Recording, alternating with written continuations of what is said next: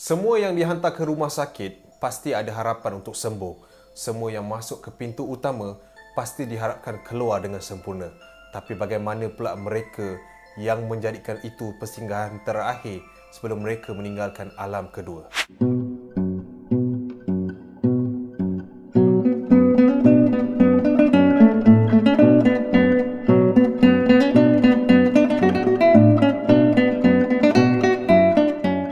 Okay, Assalamualaikum. Welcome back to my channel. Wow, wow, wow, wow.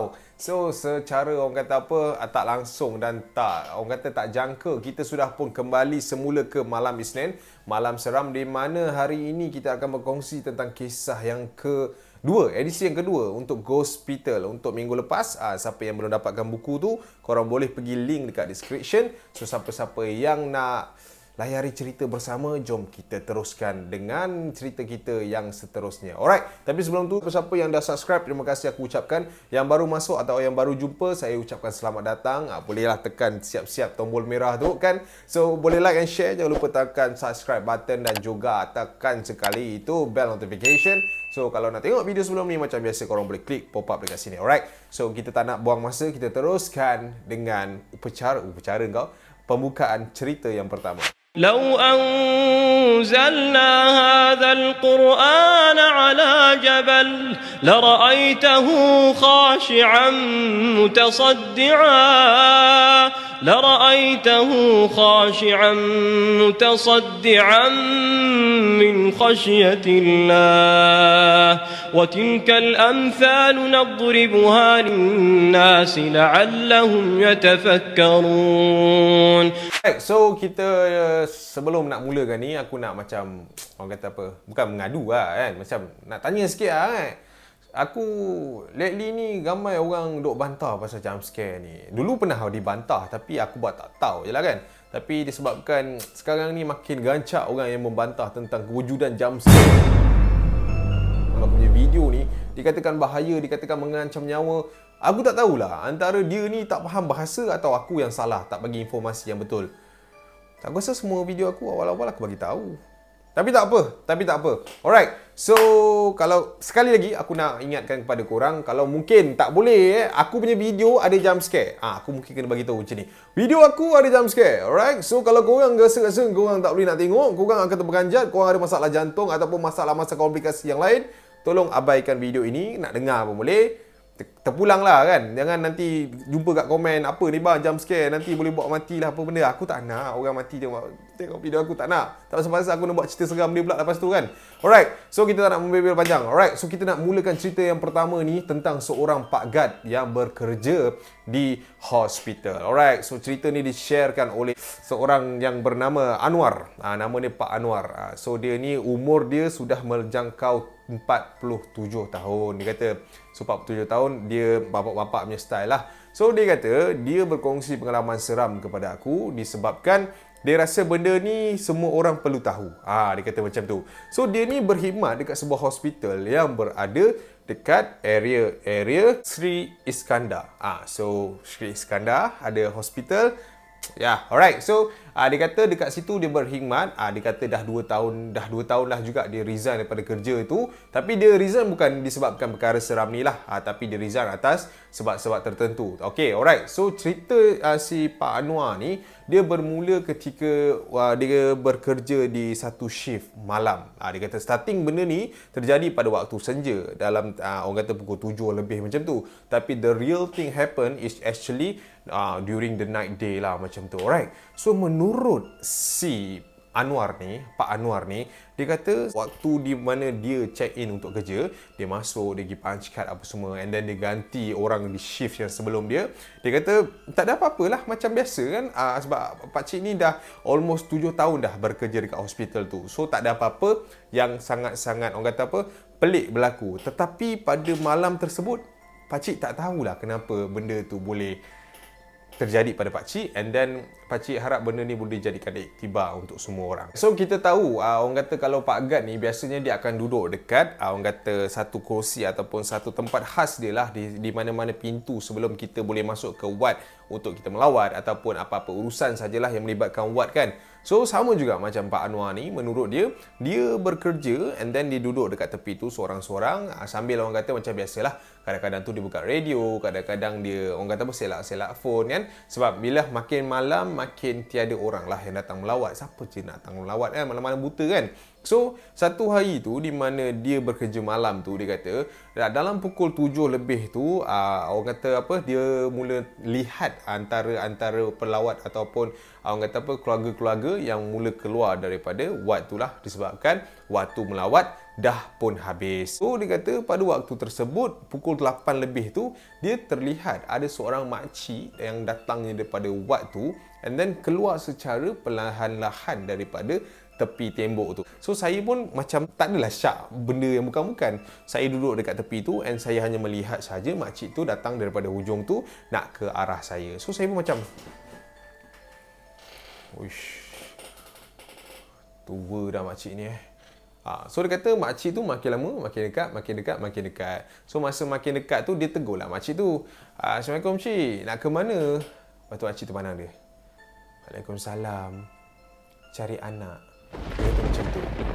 Oh, oh cari anak. Oh, bukan Wat ni ke anak? Dia geleng kepala. So, si Pak Anwar pun macam, oh okey, uh, makcik uh, nak pergi Wat mana? Mungkin dia ada bagi nombor ke, saya boleh tolong tunjukkan. Uh, sebab, yalah kita nak tolong kan, orang kata orang tua. Macam tu je, dia kata. Time tu makcik tu hanya menggelengkan kepala dengan keadaan yang sangat-sangat sunyi pada waktu tersebut. Dekat lorong sepanjang-panjang lorong tu hanya ada aku dan juga makcik tu. Oh, uh, tak apa. Uh, makcik cuba tengok dekat uh, belah tepi ni ada section 7 uh, yang belah nombor 2 lah. Mungkin makcik punya anak dekat situ sebab ini section 1. Dia kata macam tu. Uh, makcik tu angguk and then Makcik tu pun berlalu pergi. So aku pun tak adalah expect banyak. Biasa, biasa. Itu biasa. Sebab apa? Kalau macam orang-orang tua kadang-kadang dia tak ingat dekat mana wat anak dia. Kadang-kadang dia masuk wat lain, dia keluar wat lain. Disebabkan hospital tu dia ada orang kata apa? Similarities punya lorong. I mean mereka bentuk bangunan dia uh, sedikit sama uh, di mana blok-blok yang ada lah. So dia pun macam Okay, so makcik tu pun jalan lah. Dia pun duduk balik. Dia kata masa dia duduk balik tu, dia terlihat makcik tu datang daripada luar nak ke arah dia balik. So dia pun macam, uh, Makcik, dah jumpa belum buat anaknya? Keling lagi. Okey, uh, nombor dua pun tak ada eh? Allah Akbar. Time tu dia kata dia punya bulu roma dah naik. Dia dah risau. Dia dah takut dah sebenarnya. Sebab time tu kau bayangkan sunyi sepi dia tak nak minta tolong siapa-siapa pun susah dia kata pada waktu tersebut. So dia pun macam okey tak apa. Makcik duduk sekejap saya masuk pergi tanya nurse. Boleh? Na- nama anak cik apa? Ah menurut Pak Anwar dia kata nama anak dia adalah Azlan. Okey Azlan. Kita apa tak apa. Saya tanyakan nurse sekejap eh. Uh, so dia kata dia biarkan makcik tu dekat situ and then dia pun pergi menuju ke kaunter pertanyaan ataupun nurse tu punya uh, tempat lah kan. So mungkin nurse tu tahu ataupun mungkin nurse tu ada ternampak ataupun pernah pergi orang kata apa check pesakit tu kan. So dia pun pergi and then berjalanlah ke arah kaunter pertanyaan tersebut. So dia kata masa dia sampai dekat tempat tu dia pergi tanya nurse tu. Uh, uh, nurse nak tanya ada tak uh, pesakit nama Lan? Azlan. Azlan. Ha. Azlan eh? Ha, sekejap eh? So pada waktu tersebut uh, nurse tu pun check uh, buku-buku dan nama-nama katil pesakit. Azlan Azlan Azlan Azlan. Oh ada ada. Ah ni. Dia dalam ni lah. Wat nombor 9 Dia kata macam tu. Ah. Azlan betul? Ah Azlan. K- Kenapa pakcik Oh tak, ni mak dia kulu kili kulu kili cari dia mungkin terlupa gamaknya kot. Dia kata macam tu.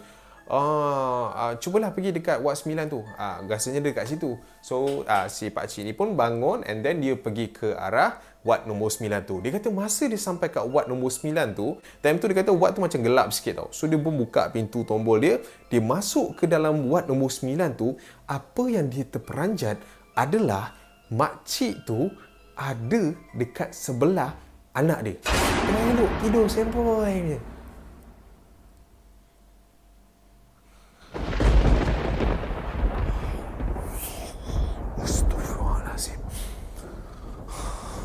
Ah, dia pun keluar daripada ward tu. Dia kata masa dia keluar daripada ward tu, dia terus berlari ke arah kaunter nurse tadi. Nurse, ada nampak tak makcik baju kuning keluar bawa tongkat? Tak tak ada pun pak. Makcik, kenapa? Ah, tak apa tak apa. Ha, dia pun berlari balik dekat section dia yang tadi. Dia kata yang tempat dia suruh makcik duduk-duduk tunggu kan. So dia pun pergi balik, dia kata dekat situ dia masih lagi ternampak makcik tu duduk macam ni pegang tongkat.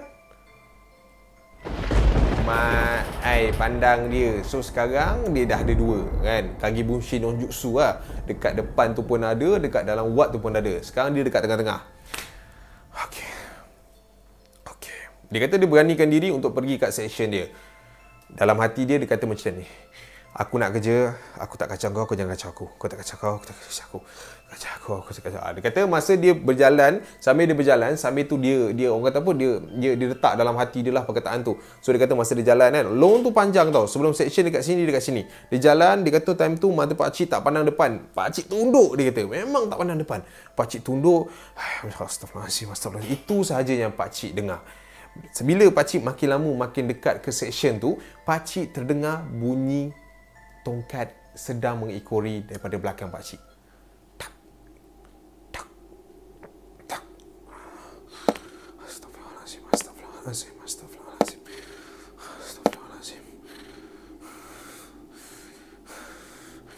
Makcik makcik? Saya nak kerja ni makcik.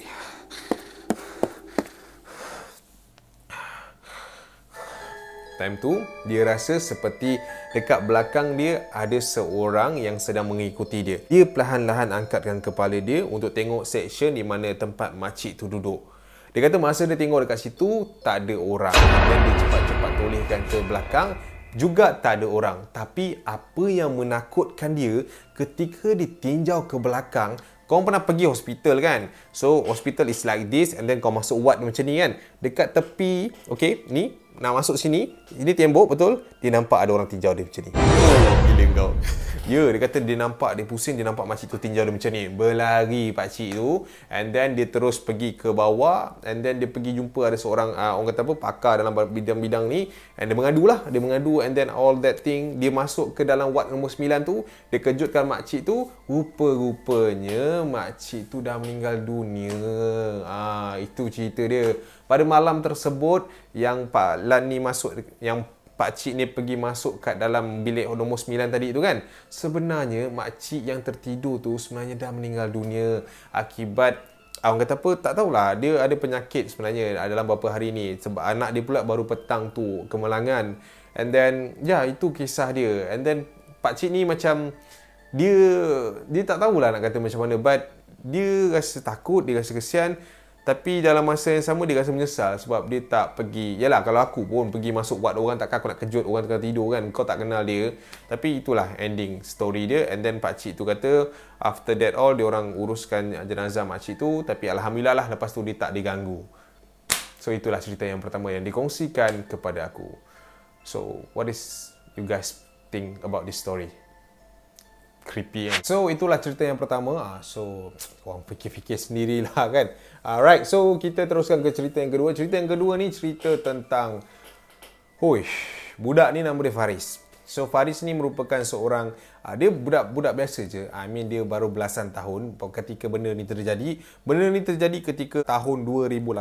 So 2 tahun daripada sekarang. So budak tu umur dia 20 tahun ni. So benda ni terjadi ketika umur dia 18 tahun. So pada umur dia 18 tahun menurut si uh, Faris ni dia kata dia terpaksa bukan terpaksa lah lebih kurang kena jaga abang dia yang terlantar sakit dekat hospital. Uh, disebabkan abang dia kemalangan jalan raya and then dia uh, dah tak ada ayah cuma ada mak and then mak dia kena bekerja lah kan. Kalau mak dia stop bekerja and then kena jaga abang dia ni macam mana pula dia orang nak survive kan? So menurut Faris dia kata pada waktu tersebut saya lah orang yang perlu menjaga abang saya. So dia kata ada satu perkara seram telah terjadi pada dia pada waktu malam tersebut. Alright. Dia kata pada waktu tu Syab hari tu aku ingat di mana hari tu merupakan hari Rabu. Rabu malam Khamis dia kata. So pada waktu tersebut macam biasalah cap uh, sebelum uh, abang aku tidur aku akan bawa pergi toilet supaya nanti time aku ter- ter- tertidur ataupun terlelap uh, aku tak adalah rasa macam apa terperanjat kan sebabkan dia nak pergi toilet tengah-tengah malam. Lepas tu dia kata uh, pada waktu malam tu macam biasa, tak ada apa-apa. So dia pun macam uh, yalah dia settlekan abang dia apa semua. Oh lupa. Dia kata menurut Faris pada petang tersebut uh, dalam wad abang dia tu ada salah seorang pesakit telah pun menghembuskan nafas terakhir di depan mata dia dan juga abang dia. Budak tu ataupun um, jenazah ataupun orang yang dah meninggal tu, uh, pesakit tu merupakan orang kata orang yang dah agak lama juga sebenarnya dalam wad tu di mana sebelum abang dia masuk, uh, budak tu dah ada dah. Budak tu budak lagi dia kata, masa sekolah lagi and dia kata budak tu terlibat dalam uh, kemalangan jalan raya, dia tak sedarkan diri agak lama and then menghembuskan nafas yang terakhir lah. So dia kata malam tu memang orang kata apa ada orang kata something ya tak best lah kan bila kau Yalah petang tadi baru je kau nampak orang tu dijemput sakaratul maut. Ha, tiba-tiba malam tu kau nak tidur tempat yang lebih kurang kan. Dekat gila kan.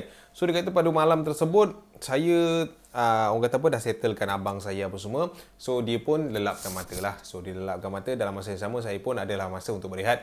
So saya sandarlah sekejap dekat kursi saya duduk tu. Dia kata masa dia duduk sandar and then dia main phone. So dia kata masa dia main-main phone tu dia terlelap menjadikan cerita lah. So dia kata dia terlelap pada waktu tersebut. So masa dia terlelap tu dia ter kata apa? tersentak. Ha, kau faham tak? Bila kau tengah tidur kau rasa macam ah macam tu. So dia kata time tu dia terdengar bunyi seperti orang sedang datang melawat. I mean kau tengah tertidur, kau tersentak sebab ada bunyi bising. Ah ha, dia waktu waktu tu lah. Dia kata bunyi bising seperti ada satu family yang datang melawat tempat satu tempat ataupun satu katil yang ada dekat dalam wad tersebut. Dia pun macam dalam keadaan dia mamai yang dengan mata dia buka separuh-separuh tu kan. Dia macam apa bising sangat ni.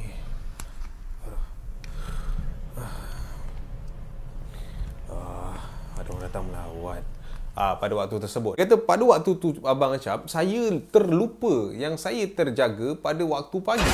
Which is kalau pukul 3 pagi atau 4 pagi, mana ada orang yang dibenarkan masuk ataupun datang melawat ke mana-mana patient lah yang ada kat situ. So saya macam... Senyap sikit lah. Orang lain nak tidur lah. Ah, pada waktu tersebut. Dia kata masa tu dia macam uh, orang kata apa spontan. Dia tak adalah kata macam dia nak marah pun. Tapi jelah kau tengah tidur and then orang bising kan? So dia dia pun budak lagi. So dia terlepas cakap. So pada waktu tersebut dia masih lagi dengar bunyi bisik tu. Tapi apa yang pelik pada waktu tu dia rasa macam bilik tu sangat-sangat ramai kau faham tak? Ini kalau family orang datang, biasa dia akan bising kat satu katil dia kan. Tapi pada waktu tu dia rasa memang gamai gila sampai ke satu tahap dia terdengar seperti ada orang bercakap dekat belakang dia.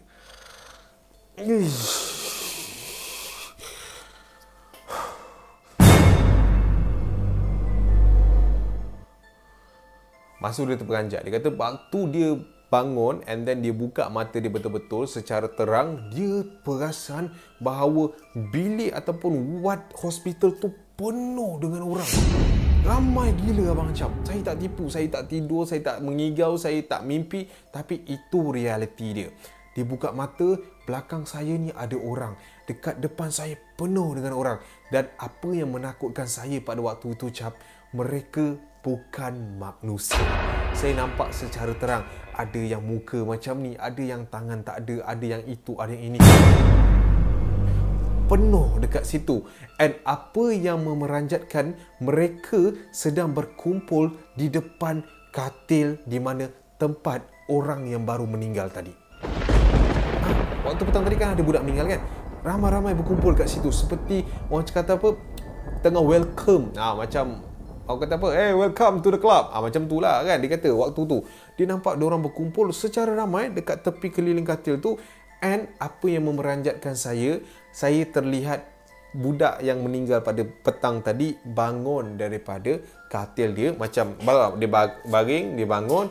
And dia dipimpin oleh seorang orang kata apa uh, bukan seorang lah se, se, se, sesuatu entiti seperti seorang mak dibawa keluar beramai-ramai daripada wad tersebut. Pada waktu tu saya tersentak bang saya ingat saya mimpi saya ingat saya mengigau. Saya kejut abang saya pada waktu tersebut. And apa yang memeranjatkan saya pada waktu itu saya sebenarnya bukan terlelap di katil abang saya ketika saya pusing ke sini untuk mengejutkan abang saya, saya dapati dekat atas katil tu kosong.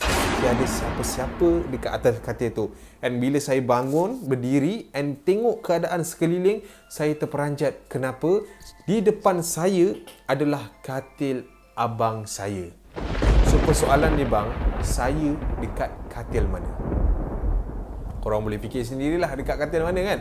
So dia terlelap, tak tahu macam mana dia boleh berpindah daripada katil abang dia yang yang diterlelap tu, dia boleh berpindah dekat depan katil di mana tempat budak tu meninggal dunia. And apa yang dia pelik adalah waktu dia pandang ke arah depan, dia nampak budak tu bangun and bawa keluar and dia terus berlari pergi ke abang dia dia kejut abang dia dia takut apa-apa jadi kan? So alhamdulillah abang dia sedar and then dia dia cerita kat abang dia benda tu and abang ingat dia abang tu ingat dia mengigau pada waktu tersebut. So dia kata waktu tu memang dia tak tidur lah dia baca surah-surah yang ada and pagi besok tu dia cerita dekat mak dia and then uh, mak dia bawa dia pergi berubat dah. Dia kata waktu tu saya demam 3 hari abang Acap sebab saya pun tak tahulah uh, benda tu antara saya yang separa sedar ataupun benar-benar terjadi pada saya. Tapi berpindah uh, kerusi tu adalah betul lah.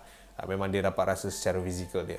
So itulah cerita yang dikisahkan kepada aku daripada Faris. So I don't know what to say but boleh percaya but jangan tak sub lah. So aku harap Dah aku tak tahulah Susah nak cakap kan Sebab aku pun tak pernah lalui Minta jauh lah Aku pun tak nak lalui Tapi Benda-benda macam ni Dia tak mustahil Tapi kita kena sentiasa berjaga-jaga lah So itulah tamatnya cerita yang kedua pada malam ini. Dahsyat gila. Alright, so kita dah sampai ke cerita yang ketiga. Ah, biasalah kita dah cerita ketiga ni merupakan cerita yang terakhir kan pada setiap minggu. So minggu ini kita nak bercerita tentang uh, seorang doktor ni. Dia kata uh, kisah ini juga telah ditulis di dalam buku Hospital tu. Kalau korang nak dapatkan, korang kena dapatkan dengan link di bawah. Alright. So, cerita pasal doktor ni, doktor ni nama dia Dr. Zamarul. Dr. Zamarul ni merupakan doktor yang uh, dia doktor biasa je lah. Dia tak adalah aming doktor pakar ke tak. Dia doktor biasa je. Cerita dia ni quite simple tapi pada aku kalau aku jadi doktor tu aku seram jugalah. Alright. So menurut doktor ni dia kata pada pagi tersebut. Cerita ni berlaku siang eh. Pada cerita ni berlaku siang dia kata pada waktu pagi tersebut dia datang ke aa, ah, orang kata apa klinik. Aa, ah, dia dalam hospital itu ada klinik macam tu lah. So dia datang ke klinik tersebut and then dia orang kata apa baru bersiap sedialah untuk starting bekerja. So dia kata pada waktu tu sebelum dia sampai ke tempat kerja tu dia sudah perkena Starbucks lah. Ah cappuccino katanya bersaiz venti. Ah so dok minum-minum teguk-teguk-teguk. Ah so dia pun starting kerja dia. Dia pun pakailah dia punya uniform, dia pakai dia punya yang tu kan. So dia pun dah datanglah satu patient. So datang satu patient. Ha, sakit apa ni? Batuk. Oh, okey okey. Ah, so dia layanlah ah, patient yang pertama. So patient kedua datang masuk pun sama juga. Dia dah settle dua patient ni. Dia kata pada waktu tersebut biasalah pagi-pagi dah kena cappuccino kan pundi kencingnya mesti penuh. Confirm kan? Nak terber lagi kan? Biasa siang-siang minum cappuccino. Siapa suruh? Alright. So, uh, menurut Dr. Zamaroni, dia kata pada waktu tersebut, dia macam uh, letak sekejap lah dia punya patient tu.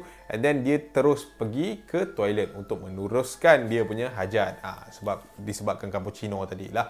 So dia kata pada waktu tersebut dia pun habis daripada toilet apa semua and then dia pun jalanlah balik daripada toilet dia nak pergi ke bilik klinik dia tu. Alright. So dia kata daripada tempat dia tu nak masuk ke dalam bilik klinik dia tu ataupun dipanggil bilik konsultasi. Okay. So bilik konsultasi ni dia kata daripada toilet dia nak pergi sana tu dia kena lalu sebuah koridor lah. So dia kata time tu dia memang nak percepat lah sebab yalah patient tengah tunggu kan dia memang kena cepat lah. Dia settle di urusan dia turun jalan laju-laju and dia nak menuju ke bilik tu. Dia kata masa dia ke bilik tu and then dia melalui satu koridor daripada jauh tu dia terlihat seperti ada tangan budak-budak terkeluar daripada belakang pintu. Okey, kau bayangkan pintu tu kan tertutup macam ni. And then dia macam nampak ada satu budak punya tangan kat sini and then pak Faham tak? Faham tak? Boleh bayang tak keadaan tu? Daripada jauh dia nampak benda Allah tu. So dia pun macam, "Esh, mana punya budak pula main masuk bilik aku ni. Kang dia usik-usik barang ni tak pasal-pasal." Ah, so dia pun macam mempercepatkan lagi langkah dia untuk pergi ke bilik konsultasi tersebut lah. So dia pun pergi and then dia terus pergi dekat pintu tu. So menurut Dr. Zamaro ni, bila dia sampai ke arah bilik dia tu, dia pergi teruslah ke belakang pintu tu sebab dia nak sambung kerja. Dia risaulah kalau ada budak-budak nanti kacau lah. So dia pergi dekat pintu tu and dia pun buka lah pintu tu. Dia buka pintu tu, dia kata time tu dia terperanjat sebab apa? Dekat belakang tu tak ada siapa-siapa. Dek,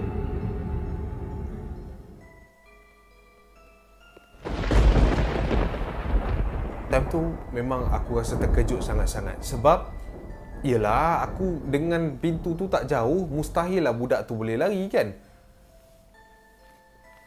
Pagi-pagi ni aku yang berhayal ni.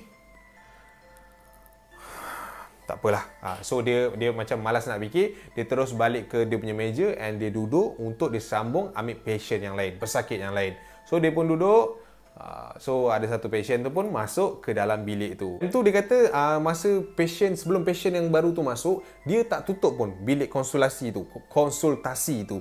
Dia kata dia tak tutup pun pintu tu, uh, dia biarkan pintu tu disandarkan kepada dinding. Uh, seperti mana yang tadi itulah. Macam tadi tu dia macam ni tau. Uh, tapi sekarang dia memang rapatkan kat dinding lah. So dia pun panggil patient tersebut, dia kata masa aku nak mulakan uh, aku punya orang kata pemeriksaan dekat uh, patient yang baru ni, aku terdengar seorang budak kecil. Satu suara tu, suara budak kecil tergelak. Memang sangat-sangat kuat.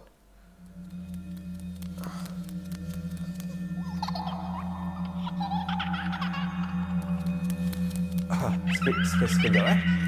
Time tu aku lupa nak bertanyakan kepada patient aku tu and then aku pun nak jaga apa ni orang kata professionality aku lah. Takkanlah aku nak tanya patient aku orang yang tengah sakit, awak ada dengar orang gelak takkanlah kan. Takkan kita nak takut dengan dia. Tapi jangkaan aku meleset kerana apa? Ketika bunyi gelak budak tu, ketawa budak tu, patient aku tu dah mula tinjau ke arah bunyi gelak tu. Aku macam nampak lah kan, nampak kepala patient tu macam macam ni. So aku pun dengan dia sama-sama menoleh ke arah bunyi ketawa budak tu. And pada waktu tersebut aku terperanjat kerana apa? Seraya kami sama-sama pandang ke arah bunyi gelakan tersebut, kami berdua terlihat ada seorang budak kecil keluar daripada pintu yang aku cakap aku santak ke arah dinding tadi.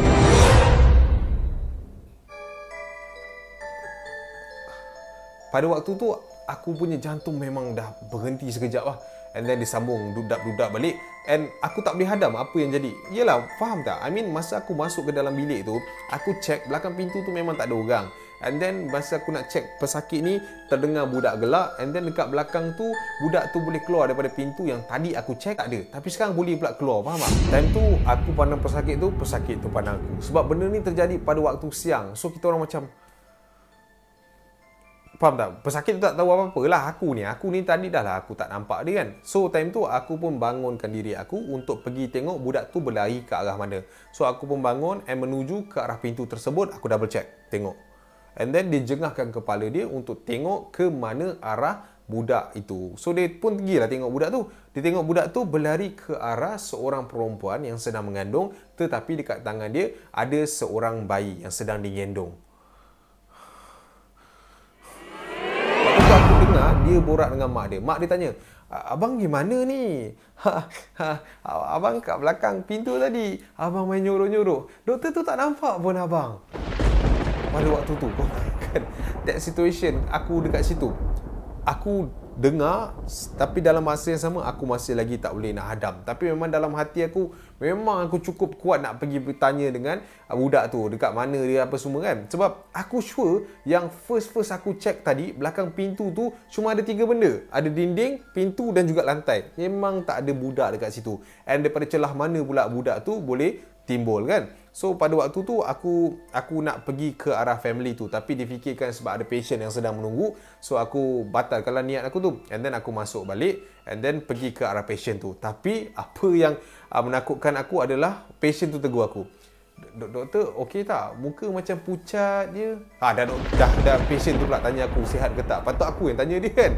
So pada waktu tersebut memang aku tak boleh nak hadam, memang sangat-sangat membingungkan and apa yang aku khawatir pada waktu tu mungkin budak tu bukan datangnya daripada alam sini dan mungkin juga family tu pun tak wujud. Masa aku jemukkan kepala aku dekat luar, dekat tepi lalu lalang tu, mereka lalu lalang seperti tiada orang di tengah-tengah tu.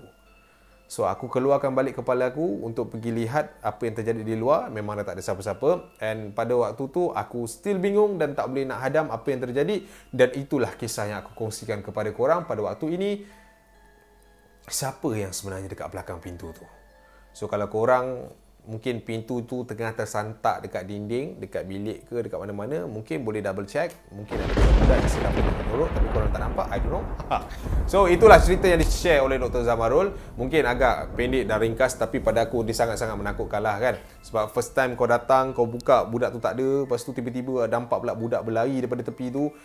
Wow, Is, uh, yeah. so itu adalah cerita yang ketiga dan maka tamatlah untuk sesi kedua Ghost Hospital pada waktu ini. Alright, so terima kasih kepada siapa-siapa yang dah tengok pada malam ini. Aku tahu ramai yang tengok besok kan. Kau tengah tengok hari Selasa kan. So tak apa, tak apa. Aku faham. Okay. Kalau kau tengok hari Rabu ke Kamis ke Jumaat ke Sabtu ke tak kisah. As long korang tengok and support, video aku. Terima kasih aku nak ucapkan kepada semua. Tapi macam biasa sebelum aku nak habiskan uh, aku punya konten ni, aku akan ada kontes and aku nak bagi tahu satu pengumuman yang sangat-sangat besar di hujung minggu ini. Alright? So korang kena stay tune. Hari Khamis nanti ada cerita seram and hari Jumaat aku akan ada orang kata apa? Ada something nak bagi tahu korang. So korang kena stay tune. But but but but but but untuk kontes kali ini aku nak korang teka apakah ha, ha, ha, ha, ha, ha, ha, ha.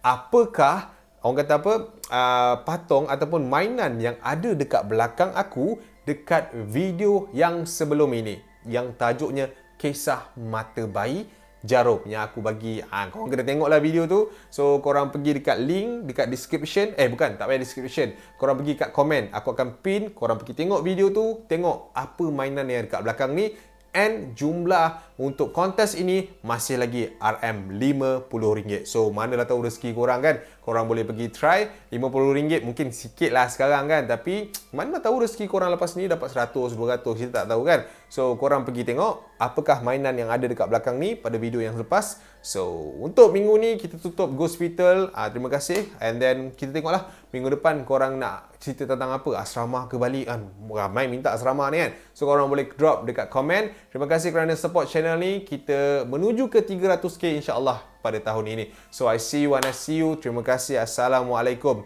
Ciao.